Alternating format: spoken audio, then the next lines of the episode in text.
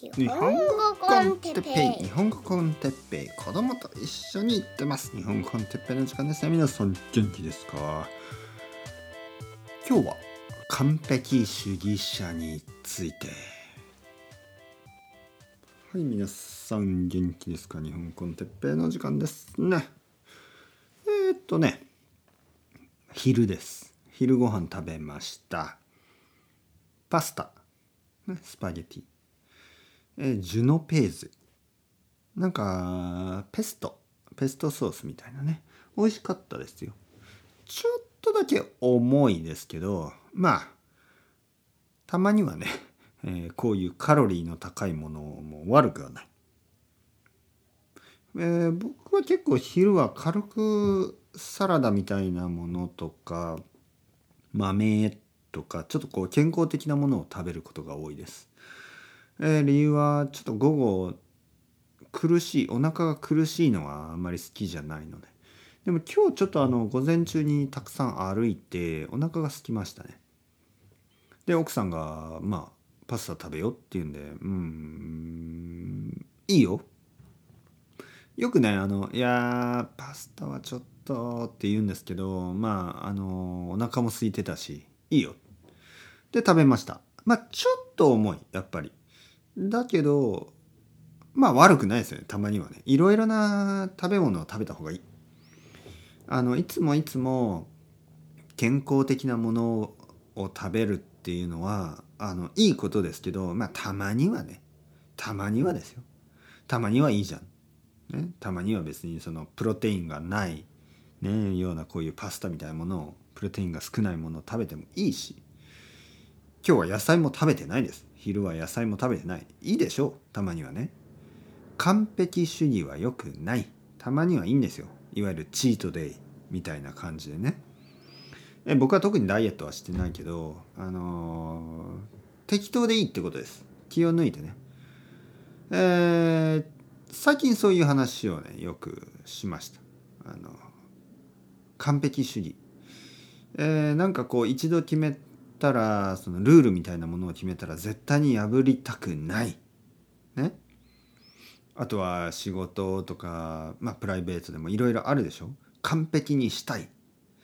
でそういう気持ちはあの理解はできるんですができるだけあのその気持ちをリラックスさせた方がやっぱりいいと思いますね。でそういうことを言うとある生徒さんが「でも哲平先生あの例えばアーティスト、ね、例えばアーティストとか例えばあの仕事によってねその建建築家とか、えー、家を作る仕事とかねそういう場合はその完璧主義、ね、パーフェクショニスト完璧主義者の方がいいこともあるんじゃないですか？と言ったんであのまあまあまああのもちろんその通り。だけど例えばね、まあ、家を作るにしてもたくさんの人と一緒に仕事をするわけで、まあ、柔軟に自分のこの最初のね一番最初のオリジナルプラン最初の計画をちょっと柔軟に変えなければいけないそういうことはそういう状況はよくありますよね。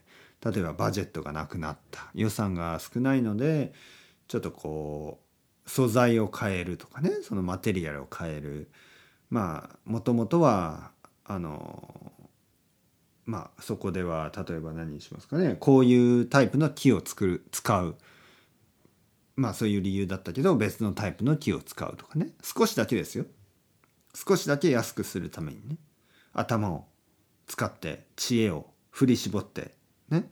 同じぐらいの強さで、えー、少し今安く手に入るような素材を探す。でそこでいやいや僕は絶対そんなことはしたくない。今までのオリジナルプランではないと私のパーフェクトな家が作れない。でそういうもちろんそういうタイプのあの職人と言いますね。そういうなんかマエストロみたいなのは。あのいいこともたくさんありますよ。だけどまあ現実はですねかなり柔軟に対処しなければいけない。柔軟に対応しなければいけないことが多いですからね。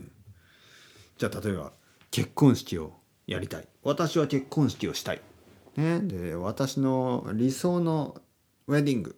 はこういうものです。セレモニー。レセプションパーティー。こういうものです、ね、結婚式披露宴。こういうものです。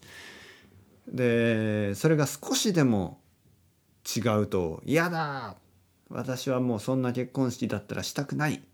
私は自分のパーフェクトな結婚式がしたい。でそれはやっぱりあのまあできる時とできない時があるしパーフェクトなものですね。そしてもちろんその、まあ、妥協と言いますね。妥協。コンプロマイズですね。妥協をしなければいけないことが多い。問題はですね妥協した後にああ私は妥協してしまった。でそういうふうに感じる必要はなくて妥協した後にまあもちろんあの少し変えなければいけなかったけどでも一番大事なのはまあその2人のね結婚式そしてそれを祝ってくれる人たち、ね、その気持ちですね。気持ちが一番大事なんだ、ね、そういうふうに、あのー、考える、ね、私が食べたいコース料理、ね、このコースじゃないと嫌だ。このシェフじゃないと嫌だ、ね、そういうのじゃなくて、まあ、一番大事なのはあの、みんなの気持ちだよな。そういう場所だよな。そういうふうに考えたりとかね。でもちろんそのその生徒さんが言ったようにそのパーフェクトその、えー、完璧主義のおかげで完璧主義のおかげで作られたそういうアートとかそういうものもあります。もちろん。あるけどねあるけどそれは本当にあのまあ幸運なことですよね。ラッキーなこと。完璧主義のままそれをやり遂げることができたのはそれはラッキーなことでしょでも現実は結構いろいろありますからねいろんな制限いろいろなルールいろいろな状況の変化いろいろなことが変わるからそこで柔軟にね何回も言うように柔軟にフレキシブルに対応できるそれがやっぱり大事じゃないかと思います。昔よりももっとあの今の世界はですねいろいろなその不安定な要素がありますよね。いろいろな理由からいろいろなことがあの急にあの制限が出てきたりなんかできないお金の問題や状況の問題からねいろいろなことがあの想定想定できない。あの計画できない。で計画通りに進まない。人生なんてもういつもそうでしょ？計画通りに進まない。だけどいわゆるその素晴らしいダイグレッションというかねそのいつも僕が言っているようにまあ遠回り、ね、よそ道道草。いろいろな言葉がありますけどちょっとこうまっすぐ目的地に行けない時の方が楽しいことがああのあることが多いんですよ。本当に。まっすぐ行けばあのー、一番近い。ま、ね、っすぐ行けば一番早い。でもまあいろいろな理由でまっすぐ行く道がちょっと今今日は通れません、ね、あなた哲平さんこの道は通れません。ちょっと遠回りしてください。あっちの道を通ってきてください。えー、あっちの道通ったら時間がもっとたくさんかかってしまう。ね。えー、3時間以上時間かかる。ね、だけど実はその3時間の間にたくさんのあの経験ができる。まっすぐ歩いた時には多分経験できなかったような経験が遠回りすればできることがあるんですね。だからそう。やっぱり完璧主義というのは一つの、まあ、性格ですからね、えー、そういう人がいてももちろんいいしだけどあのたまにはですねその気持ちを少しあのリラックスさせてまあ仕方ない。まあいいや、ね、そういうふうにあの毎日を過ごしていった方が僕はあの精神的にいいと思いますからね。あんまりその紙主義だと多分疲れちゃうと思う。そこを一番心配しますね。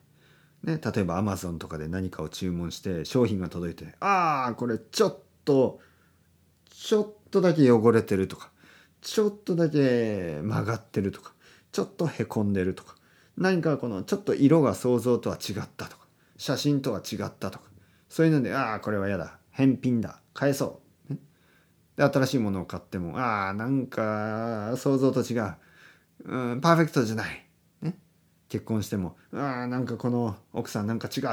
パーフェクトじゃない。まあまあ子供が生まれてもああなんだこの子供みたいな。まあそのまあそんな人はいないかもしれないけどね。あのそのやっぱりちょっとこの imperfect でパーフェクトっていう言葉もありますからね。人間の社会人間人間自身。あの imperfect でパーフェクトですからあのこの imperfect な美しさ。これをあの評価していく。これは imperfect で素晴らしいじゃないですか。この日本語 con Teppei なんてもう完全に imperfect ですよね。パーフェクトから一番遠いところにあるポッドキャストですけど。それでもたくさんの人がチャーミングだ。このポッドキャストは面白い、ね、そう言ってくれる。それは本当に本当に嬉しい。それは本当にたくさんの人たちがパーフェクトじゃないものを結構好きと思ってくれる。証拠だと思います。ピッピッって誰ですか？はいこのポッドキャストを撮ってる時に車のあのー、何？ピッピッというね音がするこれもまた悪くない。はい悪くないですよ。最近ちょっとうるさいですね周りがね。というわけでそれではまた皆さん ciao ciao hasta luego またねまたねまたね。